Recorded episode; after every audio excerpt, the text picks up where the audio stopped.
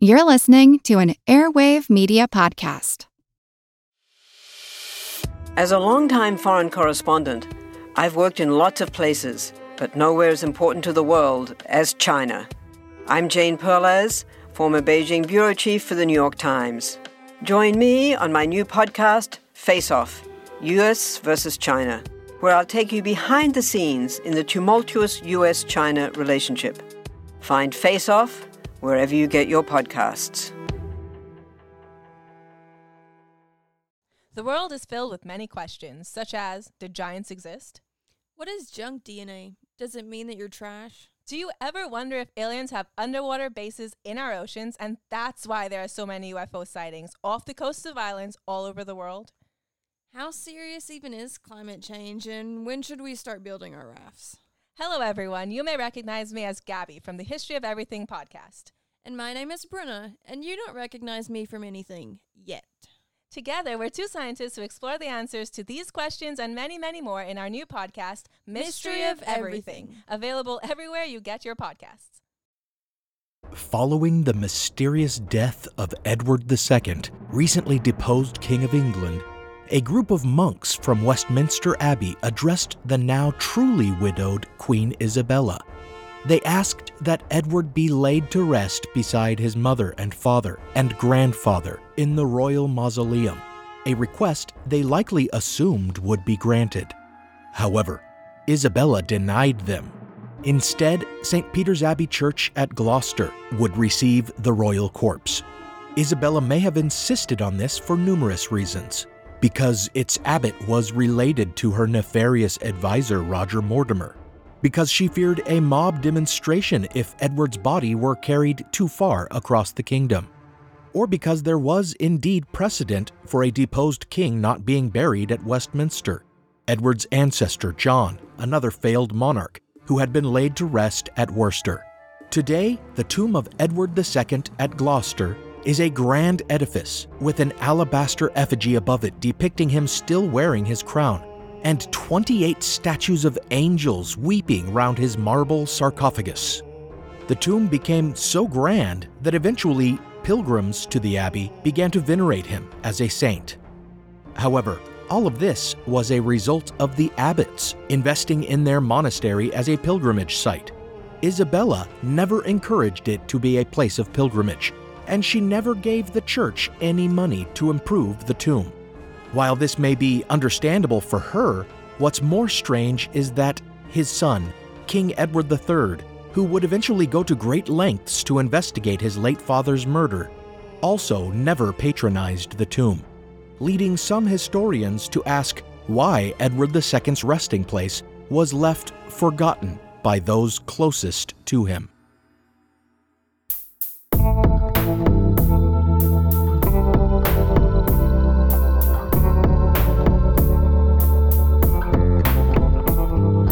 Welcome to Historical Blindness. I'm Nathaniel Lloyd, and I suspect there may be more to this king's demise than meets the eye. Therefore, on the new king's orders, I have been empowered to act as a medieval detective, tracking down suspects and leads across the continent. In this episode, we look further than many others do, beyond the gruesome death of Edward II, to the questions raised afterward, not about the manner of his death, but about whether it was he who died at Berkeley at all.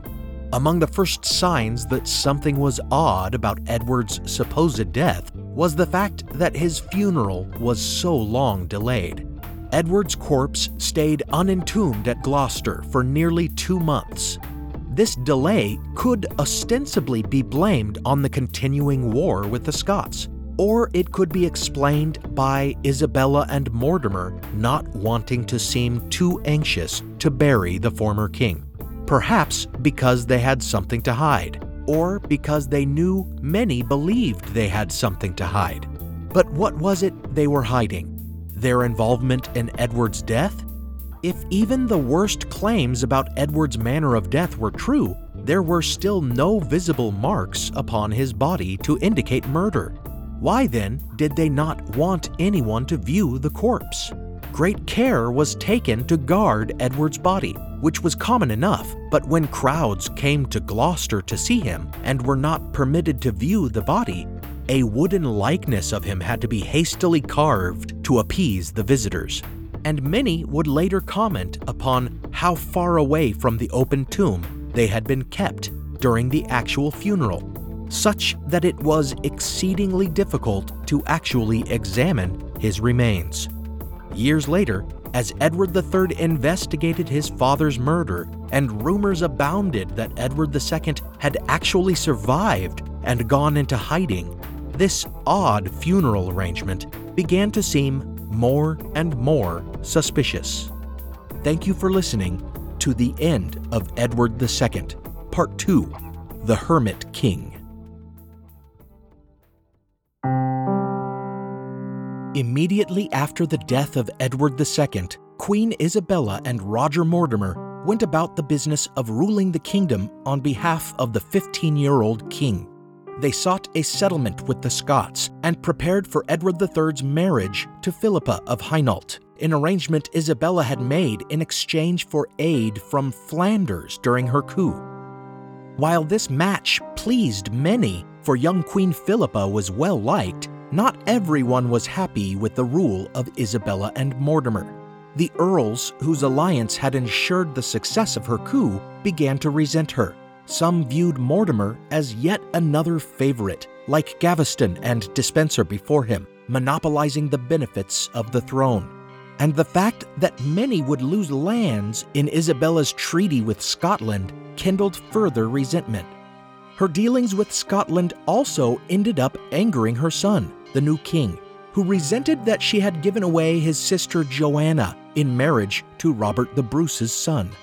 When Isabella directed him to return to the Scots their sacred Stone of Scone, an artifact used in coronation ceremonies that legend identified as the Stone of Jacob, consecrated by that biblical figure after having a vision while using it as a pillow, Edward III made his disapproval clear, and taking a cue from their young king, rioting crowds prevented the artifact's return. While the king might have coyly defied them, though, the earls dared not. For Isabella empowered her favorite as the Earl of March, and together, having learned from Edward II's mistakes, they put down any baronial opposition before it threatened them. Mortimer even began to claim descent from Brutus of Troy, the mythical son of Aeneas, who supposedly discovered the British Isle, defeated the giants who inhabited it, and founded Britain, which was named after him, its first king.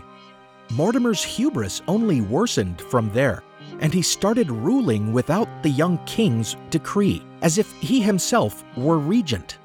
Matters came to a head after Mortimer moved against the young king's uncle, Edmund, the Earl of Kent, on charges of treason. Mortimer acted as prosecutor at the trial, producing letters that Edmund had penned that showed the Earl of Kent had been scheming to free his brother, Edward II. Edmund confessed that it was all true.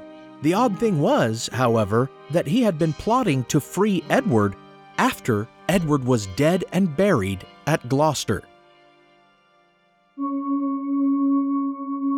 As the trial unfolded, it became clear that the Earl of Kent believed his brother was not dead, but was in fact being held captive at Corfe Castle in Dorset, which would mean, of course, that someone else had been buried in King Edward II's place.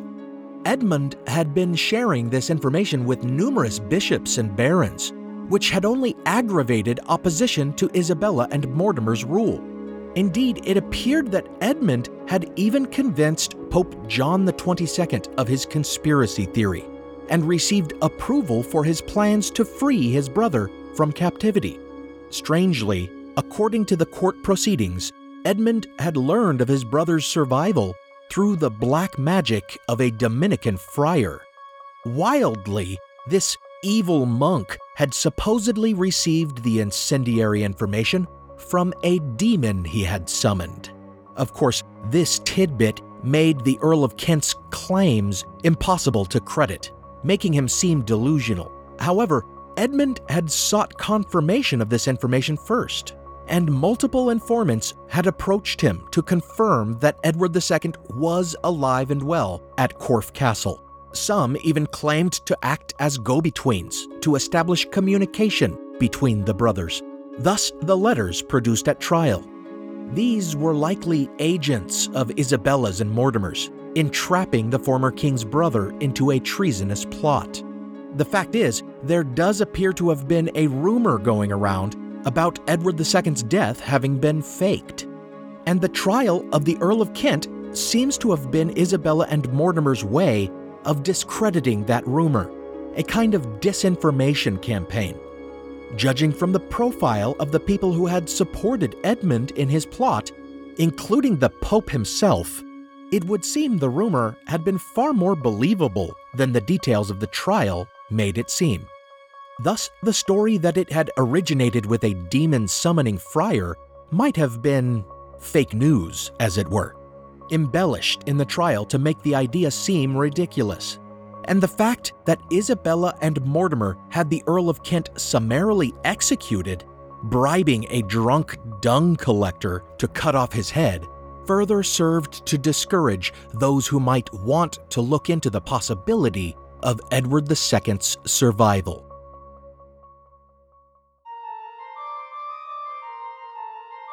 No matter the true motives behind the entrapment of Edmund, Earl of Kent, whether it was to punish treason, to remove another possible claimant from the equation, or to squelch the rumors that Edward II had survived, King Edward III, reaching his majority and ready to take the reins of power himself, resented the execution of his uncle. Though his mother had a hand in it, he appears to have laid blame squarely on Roger Mortimer, who had overstepped his position and usurped the king's authority.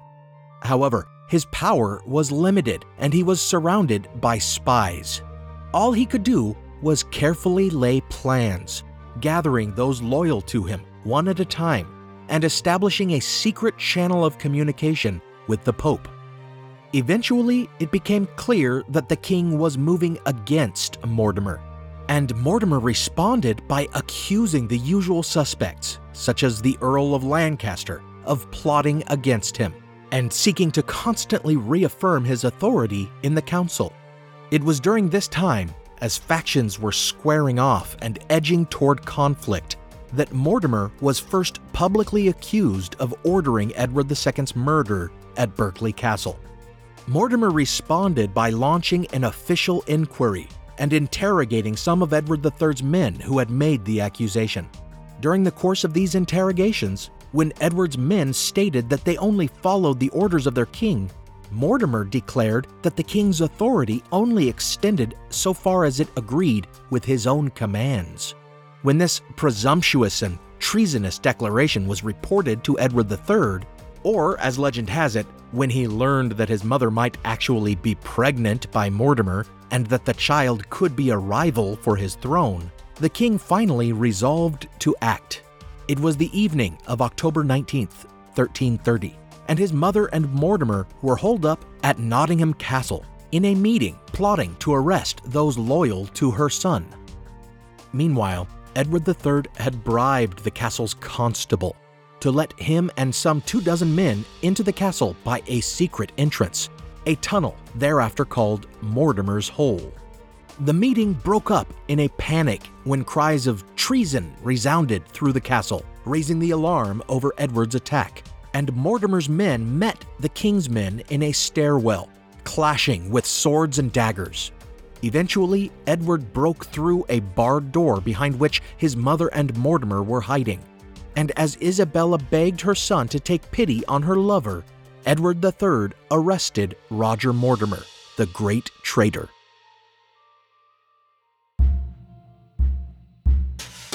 King Edward III had mercy on his mother, ever afterward portraying her as the victim of the manipulative Roger Mortimer. None truly know how accurate this characterization of the Iron Virago might have been. Certainly, she was not remembered well, only a few years after her coup was welcomed by much of the kingdom, her downfall was equally well received. Her reputation is perhaps best illustrated by the immortal verse of Thomas Gray in the 18th century, who depicted her unsympathetically when he wrote, quote, She wolf of France, with unrelenting fangs, that tearest the bowels of thy mangled mate. End quote. Clearly, though, Edward III thought more highly of his mother, and therefore took from her only her power and wealth, leaving her her freedom and keeping her in comfort for the rest of her days, never laying the crime of his father's murder at her feet. However, Roger Mortimer he would execute the very next month, and thereafter Edward III sought to make those accused of murdering his father answer for their crimes. These, of course, were Thomas Berkeley and John Maltravers, his jailers, and William Ochil and Thomas Gurney, his supposed assassins. All save Berkeley had fled after Mortimer's arrest, and the king offered rewards for their capture or their heads. However, Edward III made some odd distinctions here that indicate more may have been going on behind the scenes, and even hinting that the king may not have been so certain about the circumstances of his father's death after all. Thomas Berkeley, who had been most responsible for Edward II's safekeeping, strangely got off scot free. He claimed that he had not been present at the castle on the day in question, and moreover, he bafflingly claimed that he didn't even know Edward II was dead, that he only learned it just then, as he was being questioned. Of course, this was preposterous and more than a little disrespectful, yet Edward III released him on bail and then cleared him of any charges.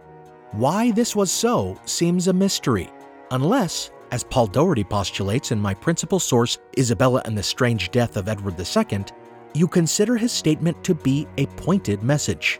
Perhaps Berkeley, by saying it was the first he'd heard of Edward II being dead, was really indicating to the king that as far as he knew, the king's father hadn't died in Berkeley Castle, a kind of winking hint that the rumors of Edward II's survival were true.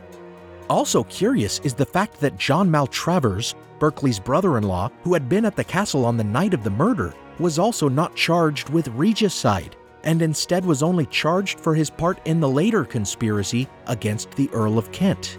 Additionally, evidence suggests that while Maltravers was in hiding in Flanders, the king knew where he was and did not arrest him. Indeed, Edward III eventually allowed him to return to England and come and go as he pleased. Doherty points out that after arresting Mortimer, the king had more than five weeks to torture and interrogate Mortimer and his men before he eventually ordered the arrests. Who knows what information he learned during that time that convinced him Berkeley and Maltravers were not responsible for the murder of his father.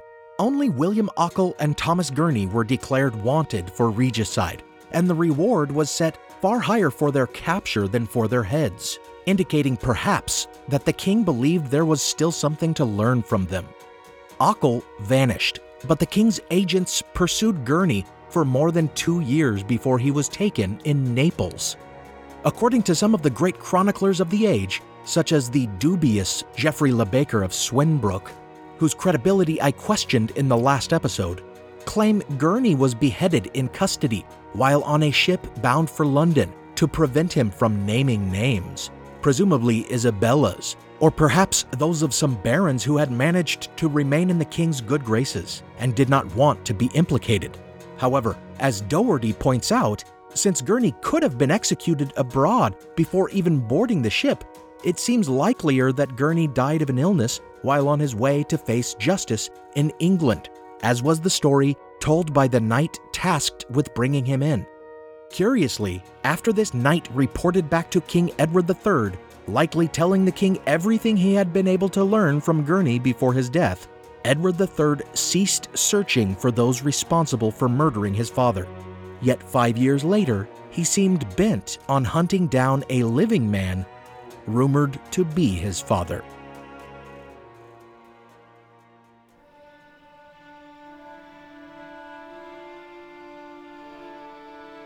In 1338, when King Edward III was leading his armies in the Low Countries, he heard about a man called William the Welshman, who was in Cologne. and had been telling people that he was Edward II. The king spent a significant amount of money having this person brought to face him in Antwerp.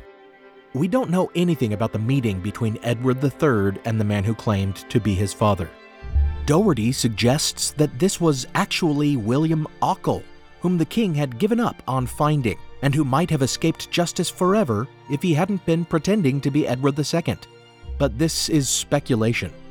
What this does show with a certainty is that years after Edward III had seemingly resolved the matter of his father's murder by tracking down his assassin, he seems to have taken a great interest in the possibility of his father still being alive, indicating he may have had secret doubts at the very least, or even that during his investigation five years earlier, he had discovered proof that his father was still among the living somewhere. The other possibility, of course, is that he did not believe William the Welshman was his father, but nevertheless took the claims of pretenders seriously. Indeed, this was not the first time someone had pretended to be Edward II. The first time had been when Edward II was still alive. In 1316, while Edward II was still licking his wounds after his defeat at Bannockburn two years earlier, a clerk from Oxford declared that he was the real Edward of Caernarvon. When questioned before the justices, he pointed to a missing ear explaining that he had been at play in the castle's courtyard as a child, and when a pig bit his ear off, his nurse had switched him with a peasant boy, fearing the king's anger over the incident. This pretender eventually revealed himself to be something of a crazy person, as during further investigations, he produced a cat and confessed that his story was a lie and that the cat, which actually was the devil, had put him up to the charade. The justices hanged him, and, absurdly, hanged the cat as well. Considering that even this lunatic's story had been something of a scandal, perhaps it is not unreasonable for Edward III to take seriously the claims of a random Welsh pretender in Cologne. And after all, since we don't know what information his interrogations uncovered, there seems little evidence that Edward II did not die at Berkeley Castle in 1327.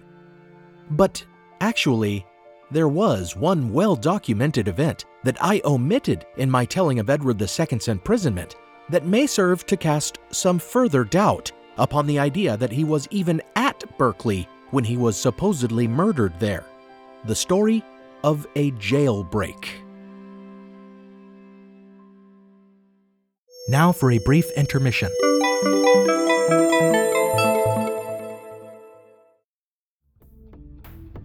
Hi, listeners. Remember that the ads and sponsors of this program only contribute a small portion of the already meager earnings of this show.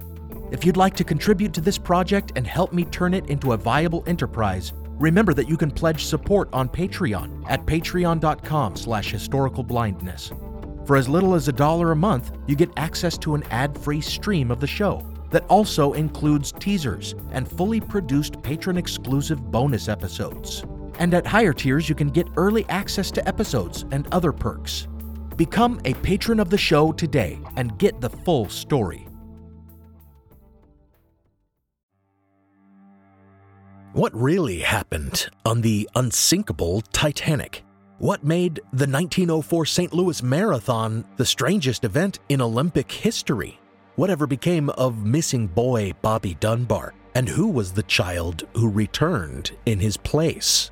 If these questions interest you, check out the History Uncovered podcast, brought to you by the digital publisher of All That's Interesting. History Uncovered explores the strange and obscure parts of history that you definitely didn't learn about in school. Hosted by the writers and editors of All That's Interesting, the show covers a wide variety of topics, ranging from the forgotten media spectacle of cave explorer Floyd Collins' death to the disappearance and possible cannibalization of Michael Rockefeller to the true story that inspired The Exorcist. With more than 100 episodes, you're bound to find that they've covered a topic that's especially interesting to you.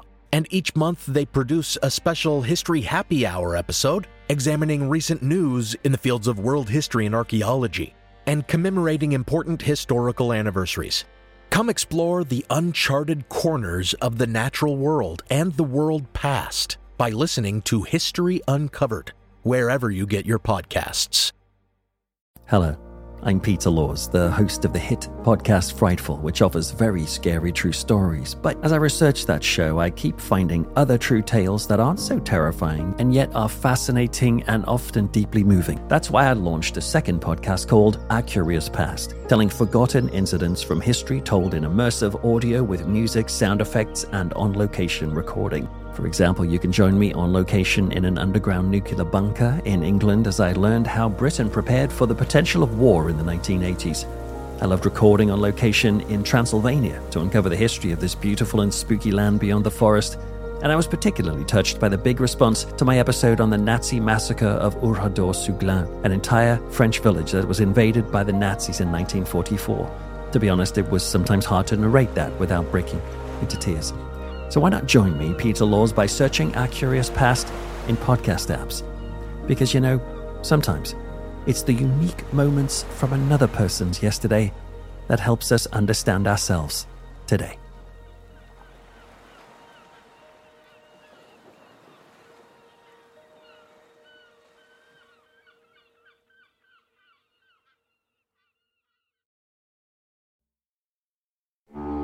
Now, back to the show.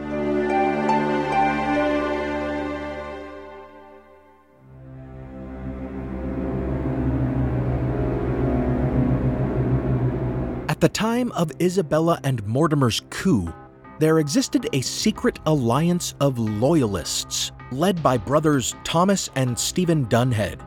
Thomas Dunheved, a clergyman, had gone to Rome on Edward II's behalf, seeking approval for a divorce from Isabella. And after his failure and return, when Isabella landed her forces, he and his brother, both still loyal to their king, became fugitives.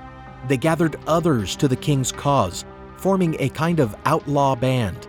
The threat that this conspiracy would break Edward II out of jail was what precipitated his transfer from Kenilworth to Berkeley in the first place.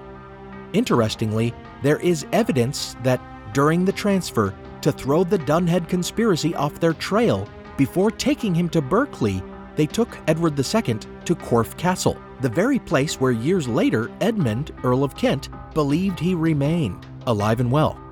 However, all records show that Edward II was eventually imprisoned at Berkeley. Records also show, though, that the Dunheved gang discovered his imprisonment there and that, against all odds, managed to storm the fortified castle with no siege equipment.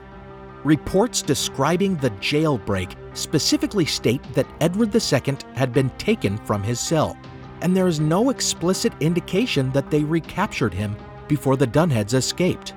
This is just assumed, since those in power continued on as if the king were still in their custody, and then some months later letting it be known that he had died at Berkeley. Certainly, members of the Dunheved gang were eventually caught and indicted for, quote, trying to free Edward of Caernarvon, end quote, as Isabella carefully worded it.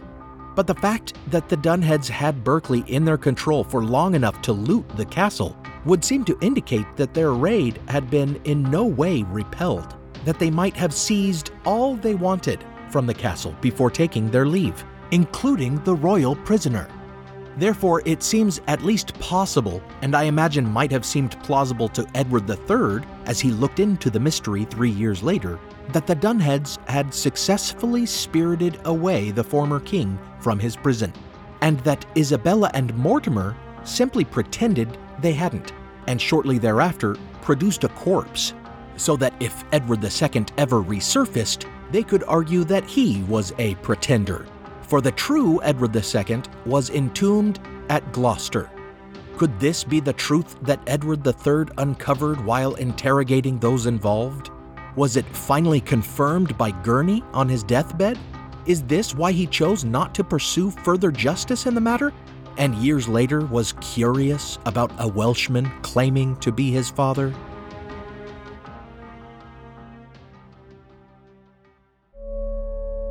One further piece of evidence provides some reason to believe Edward II did not die at Berkeley, although with an alternate version of events.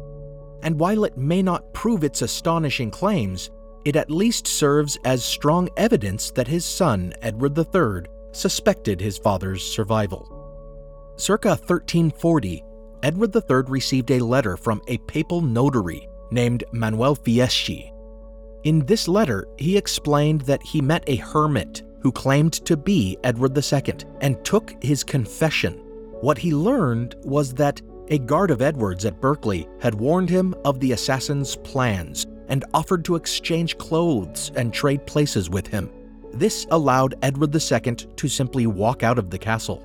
And when the assassins saw that the prisoner was not he, they murdered him and brought his body to Queen Isabella, who interred the guard in her husband's tomb. After his escape, Fieschi's letter claims he lived secretly under Maltravers's nose at Corfe Castle for a year and a half. After hearing that his brother, the Earl of Kent, had been executed for believing he was alive at Corfe, he fled again, this time to Ireland, and began to disguise himself as a hermit. In this disguise, he made his way across the continent, eventually seeking an audience with Pope John XXII. The Pope received him and honored him as King Edward II, and the hermit king devoted himself thereafter to a religious pilgrimage, making his way to Cologne to visit the reliquary said to hold the bones of the Magi, the three kings present at the Nativity. Thereafter, he made his way to Italy, where he spent years moving from one hermitage to another. This letter appears to provide accurate information regarding details about Edward II's capture, and furthermore, its account of his hiding at Corfe Castle when the Earl of Kent believed he was there, as well as its suggestion that he was present in Cologne years later, perhaps when William the Welshman was there telling people he was Edward II, all give it a semblance of reliability. Moreover, the fact that two years after receiving the letter, Edward III allowed Fieschi to keep certain lucrative English benefices at Ampleforth and Salisbury appears to show that the king didn't think him a liar and may have even been rewarding him for the information he'd provided.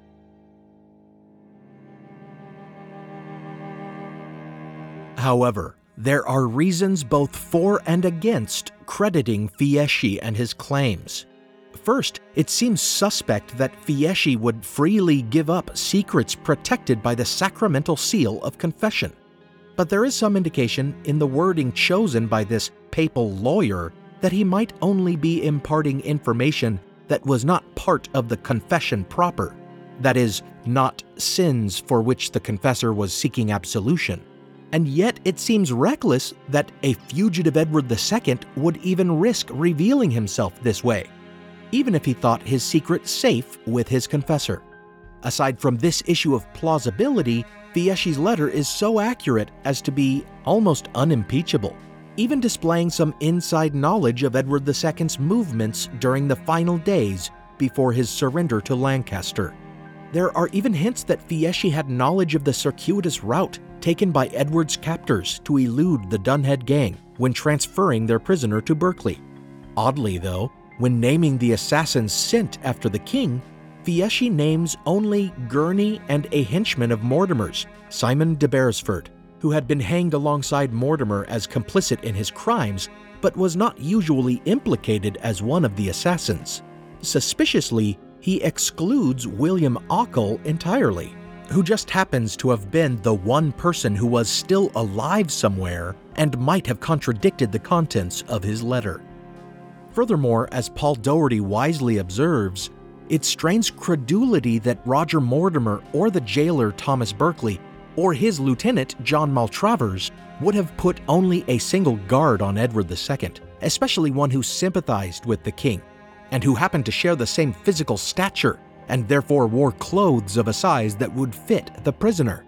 Also, implausible is the notion that a simple change of clothes would have sufficed to allow the easily recognizable king to stroll right out of the heavily guarded castle unchallenged nor is it easy to believe that when the assassins realized the king had escaped, rather than raising the alarm and organizing a search, they settled on covering it up and faking the king's death.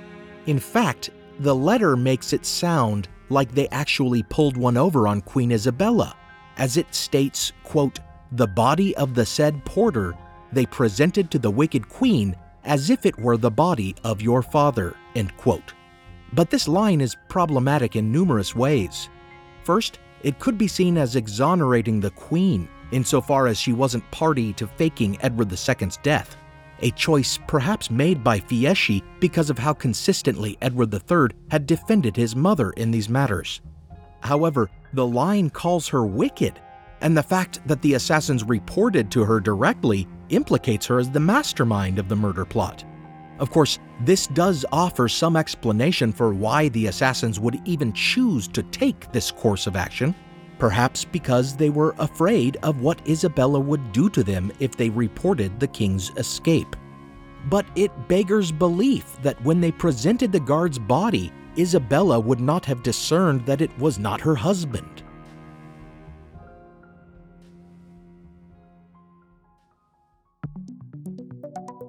Then we have the scholarly assessment of the letter and the investigation of its claims by Italian academics who assert that it is authentic. Constantino Nigra, in 1901, relied on the contents of the letter and what is known about Fieschi to argue that the letter is not a forgery, was truly written by Fieschi, and was written around the time it is supposed to have been written.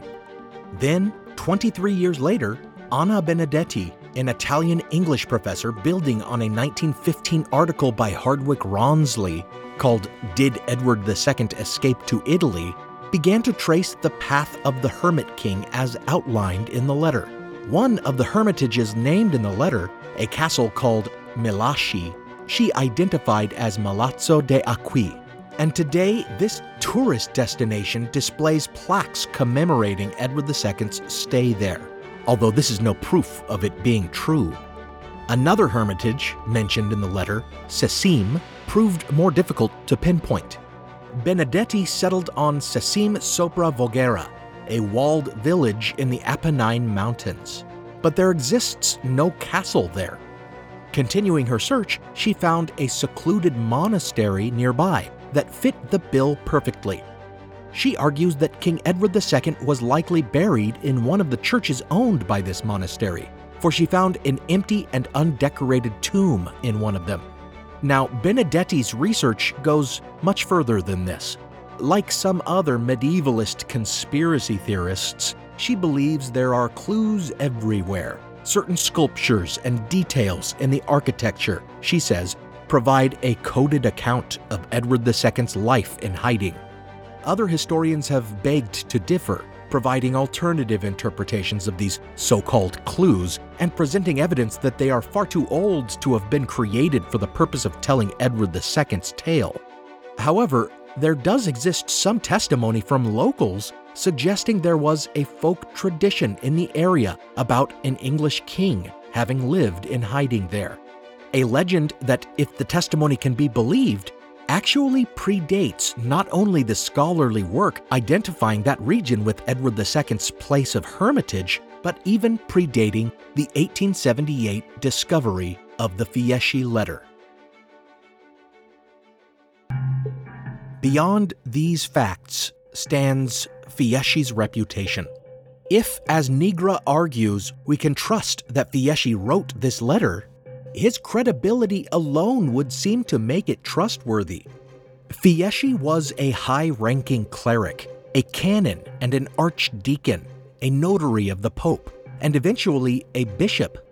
Nevertheless, Paul Doherty, in Isabella and the Strange Death of Edward II, provides ample reason to doubt Fieschi's character and his motives in penning the letter, pointing out that while he was a man of the cloth, he appears to have been far more interested in money than in matters of the spirit.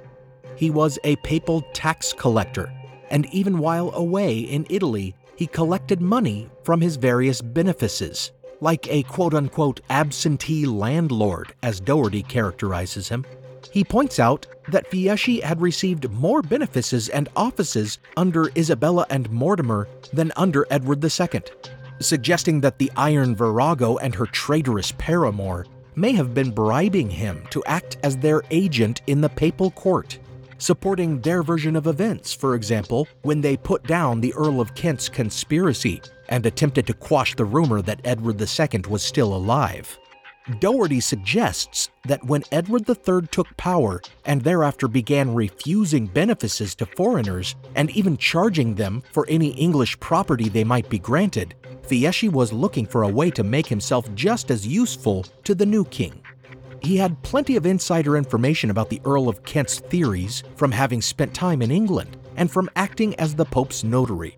While before, when he was being taken care of by Isabella and Mortimer, he likely supported the claim that Edward II was killed and entombed at Gloucester, later, to indicate to Edward III that he could pose a problem by resuscitating an old conspiracy theory, he might have written this letter in hopes that the new king would bribe him to keep the matter silent. And indeed, shortly afterward, Fieschi was awarded his first bishopric and the matter of Fieschi's hermit king never came to light until the letter was discovered in the 19th century. This version of events is perfectly believable as an explanation of the letter, yet explaining away the letter does not necessarily disprove the theory of Edward II's survival. Even Doherty, in my principal source, after casting such doubt on Fieschi's letter, gives credence to the idea that Edward II may not have died at Berkeley, focusing instead on the suspicious circumstances of the Dunheved gang's successful jailbreak as the likeliest way that Edward avoided death. He points to the fact that after the jailbreak, Roger Mortimer himself was obliged to leave the Queen's side and travel to Wales to deal with the matter of the escaped royal prisoner. It makes far more sense, then, if they could not manage to find Edward II, to simply pretend he was dead. It is, in fact, a cunning play, whereas just assassinating him when they already had him imprisoned seems needlessly dangerous. In this light, almost everything in the story falls into place. A local wise woman was hired to do the embalming instead of a royal physician, who would surely have recognized that the corpse did not belong to the king. Indeed, perhaps the queen met with this embalmer not to discern whether she had observed evidence of murder, but rather to investigate whether it truly was her husband's corpse, or to make certain that the embalmer did not realize it was not the king's body. And it further explains why the casket was kept so far away from viewers at the funeral, and why Edward II was not laid to rest with his father and grandfather at Westminster Abbey for perhaps they knew that these were not the remains of the king and did not belong there. It also accounts for the fact that Isabella never honored her late husband's tomb at Gloucester, for it wasn't actually him buried there. Indeed, the fact that Edward III also never patronized his own father's tomb would seem to indicate that he eventually learned this truth about the identity of the person entombed there. On the other hand, Anna Benedetti found some ornate candlesticks displayed at a museum in Turin that were said to have come from the monastery in Italy where she believes Edward II was really buried. And she asserts that they may have been gifts from Edward III to honor his father's true resting place. They were engraved with lions, the symbol on the arms of the House of Plantagenet. If this is true, then we can assume that the son finally solved the mystery of the fate of his father, the Hermit King. But of course, this is only one version of history, perhaps just as convincing as another. The truth may be somewhere in between, or something that none have yet discovered.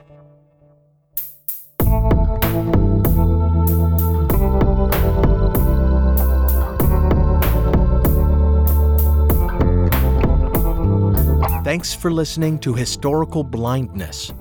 Special thanks goes out to my partner patrons, Joe, Jacob, Robert, and Diane. I trust that if you were my confessors, you'd keep all of my secrets safe. Some music on this episode was provided by Alex Kish.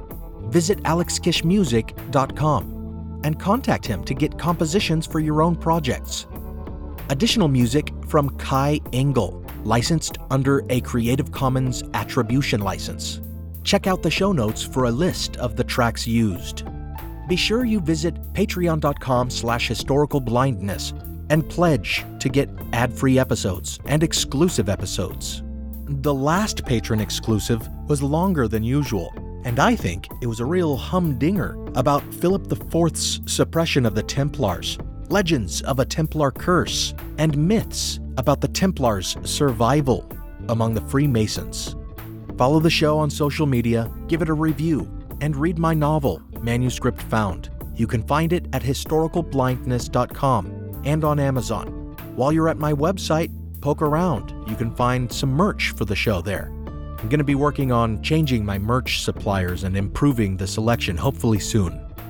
Until next time, remember to treat those old hermits kindly.